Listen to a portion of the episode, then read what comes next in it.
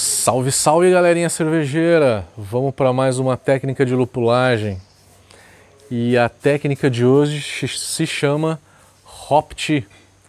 Hop Tea ou chá de lúpulo, né? Como muita gente conhece. Quer saber um pouco mais? Não desligue e fiquem atentos nesse vídeo. Continuo aqui no, no templo, né? O hotel que eu estou ficando na cidade de Bali é, no distrito de Ubud, que é um distrito muito cultural. Aqui é onde que a gente realmente vive a cultura de Bali. E eu estou ficando numa casa familiar, como eles chamam, de homestay ou guest house, né? Que é onde a família mora e ela tem alguns quartos e aluga para as pessoas. E aqui, como eles são muito religiosos, Bali é muito hinduísta, né? E eu tô dentro do templo familiar deles e eu pedi autorização para poder gravar dentro do templo hindu familiar deles, tá? E eu tenho um tempo limitado, eu vou gravar mais dois vídeos que daqui a pouco eles vão fazer a cerimônia deles. Aqui é cedinho, todos os vídeos da Indonésia a gente tem que gravar cedo. Se for gravar o sol do meio-dia, é aquele calor Belém do Pará, né? Com uma umidade forte, onde que você fica pingando, pingando, pingando, pingando. Então todos os vídeos eu começo a gravar às 7, 8 horas da manhã, eu vou até às 9, no máximo 10. Vamos falar de chá de lúpulo então. Chá de lúpulo é a técnica, é uma técnica que quando eu comecei a fazer cerveja eu ouvia muito mais falar disso do que eu ouço hoje em dia. Hoje em dia eu já não ouço tanto porque já acabou perdendo um pouco o sentido, porque eu acho que as pessoas agora estão entendendo um pouco melhor o que é chá de lúpulo e aí com isso estão parando de usar. O que, que consiste chá de lúpulo? A origem, a origem disso tudo vem da onde? A Bart Haas, maior produtora de lúpulo no mundo, como que ela faz para analisar o perfil sensorial do, de um lote de lúpulo que eles produziram. Eles vão lá, pegam um pellet, dois pellets, dois pellets para cada 200 ml de água, água a temperatura ambiente, tá? Pega dois pellets, o ideal é que seja duas gramas, tá? Por volta de duas gramas, não mais do que duas gramas, para 200 ml de água. Vai lá, joga nesse copo com água espera uns 40 minutos, porque na hora que você joga o lúpulo ali, ele começa a se dissolver, você vê o lúpulo subindo e descendo dentro da água, né? É, espera estabilizar, estabilizou esse lúpulo lá, você consegue sentir o aroma. O sabor nem tanto. O sabor você precisa que ferver junto com o mosto para poder identificar o sabor do lúpulo. Se você tomar essa água, você vai falar: "Nossa, tá muito amarga. E é um amargor diferente do que o lúpulo que é jogado na fervura, tá? Ele fervido, ele reduz muito o sabor dele, ele arredonda muito mais e acaba suavizando. É mais para sentir o aroma. O aroma dá para sentir, tá? Fazendo esse chá de lúpulo. Então a Bart Haas usa o chá de lúpulo para analisar uma safra, um lote de um lúpulo que eles fizeram. O cervejeiro caseiro tentou adaptar né, algumas teorias para tentar usar isso inicialmente como uma forma de substituir o dry hop. Pegava esse lúpulo, jogava numa água, aonde que nessa água, essa água estava já uns 70 graus, mas ele tinha fervido antes para 100 graus para esterilizar essa água esterilizou, esperou cair para 70, entre 70 e 80 graus, porque não isomeriza mais. Na teoria, na cabeça das pessoas que começaram a fazer essa, essa, essa técnica é a alta temperatura vai extrair muito mais do que se eu jogar esse lúpulo no meu balde a 20 graus para fazer meu dry hop. E isso está certo. Está realmente certo. Você vai extrair muito mais do que você extrairia a 20, 22, 24. Desculpa. você vai extrair muito mais a 70 graus do que você extrairia a 20, 22 e 24 graus, tá? Só que o que ninguém levou em consideração foi que eu extraio mais, mas eu volatilizo muito mais. Resultado final dessa história é o quanto de aroma, o quanto de óleo essencial que eu consegui extrair, mas não só extrair, mas sim manter, deixar em solução, solubilizar na minha cerveja, tá? Então não adianta só extrair, eu tenho que manter solúvel. Nessa temperatura, muito dos óleos essenciais vão embora. O primeiro grande erro que eu não quero que vocês cometam é usar o hop tea, o chá de lúpulo, para substituir dry hop. Não é com essa finalidade.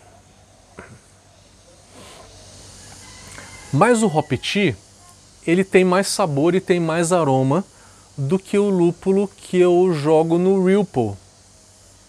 Tem. Aí eu concordo. Porque numa temperatura mais baixa você extrai, mas você não volatiliza tanto quanto o lúpulo de Ripple que está a 100 graus. A 100 graus você volatiliza muito mais do que a 70. Então, comparar Ripple com Hop Tea, aí tudo bem. Mas comparar Hop Tea com Dry Hop, não. O Hop Tea não substitui Dry Hop. Inclusive eu tive alunos que já trouxeram experiência para mim falando, professor, não deu certo. Fui lá, fiz o Hop Tea e não tive aroma nenhum. Aí eu perguntei para ele, você só fez o Hop Tea ou você fez o Dry Hop também? só fez o hop tea. Então o aroma ele realmente vai ser bem menor. Fazer o hop tea ao invés de fazer a técnica chamada Steep Ripple, volte alguns vídeos atrás no vídeo desta série onde que a gente fala sobre Ripple. Dentro do vídeo de Ripple a gente fala sobre uma técnica chamada Steep Ripple. É onde que a gente baixa um pouco a temperatura do Ripple por volta dos seus 70 graus, para daí jogar o lúpulo de Ripple. Aí sim a gente teria coisas equivalentes, né? Steep Ripple e Hop Tea. Talvez sejam técnicas que em termos de extração sejam equivalentes. A pequena diferença entre as duas vai ser o seguinte: na hora que eu jogo o lúpulo em mosto, eu tenho uma saturação um pouco maior. Eu extraio menos substâncias do lúpulo. Na hora que eu jogo ele em água, que é o chá de lúpulo, eu acabo tendo uma extração muito maior desse lúpulo pode dar um sabor vegetal desejável ou indesejável, tá? É essa a diferença de ferver um lúpulo em água e depois jogar essa água dentro do teu mosto do que ferver esse lúpulo dentro do mosto. Na hora que você ferve dentro do mosto, você reduz muito o sabor vegetal do lúpulo. E esse sabor se em excesso ele pode ser desagradável, tá? Então vai do teste. Eu fiz alguns testes já parecido como esses em casa e eu realmente percebi tanto o hop tea, né, que é uma temperatura de 60 a 70 graus, quanto ferver o lúpulo em água, ambos dão um sabor um pouco mais vegetal, que não é necessariamente ruim, tá? Não é necessariamente ruim. Eu acho que ele vai ser ruim quando você está fazendo isso para uma quantidade elevada de lúpulo. Aí pode ser um pouquinho gramíneo, tá? Gramíneo é um dos off flavors de uso exagerado de lúpulo. Não é o único, tá? Mas é um dos off flavors. Então fica à vontade para fazer isso para substituir um, um, lúpulo de Rilpo, tá? Para substituir um lúpulo de Rilpo pode ser. Quando eu trabalhei em cervejaria, estava fazendo a cerveja, estava ainda um pouco aprendendo, né? Não tinha tanto conhecimento assim. E aí eu fiz a cerveja, eu tomei ela, falei, tá faltando sabor de lúpulo nela. Aquele sabor de adição de lúpulo de final de fervura. O que, que eu fiz? Eu fiz um chá de lúpulo em água, né? Peguei uma panela de água, fiz um chá de lúpulo, coei isso, né? Foi com hop bag, né? Então eu tirei o hop bag, deixei só a água na panela, botei dentro do barril, pressurizei e mandei para dentro do tanque. Com isso, eu não aumentei o amargor, porque eu fiz isso a uma temperatura mais baixa, né? A temperatura do hop tea não dá amargor. Mas eu aumentei o sabor lupulado nessa cerveja. Consegui corrigir a cerveja. Ficou exatamente aquela cerveja que a gente vinha fazendo? Não, ficou com um sabor de lúpulo um pouquinho mais vegetal. Mas para um consumidor leigo, um consumidor comum, não tem diferença nenhuma, tá? Só você, cervejeiro, que conhece essa cerveja, já fez várias vezes ela, vai conseguir falar a diferença de uma para outra, tá? Então, para mim, o Hop Tea, uma das utilidades seria corrigir, aumentar o sabor de lúpulo de final de fervura que ficou faltando na tua cerveja. Mais uma curiosidade, e se faltar amargor na tua cerveja?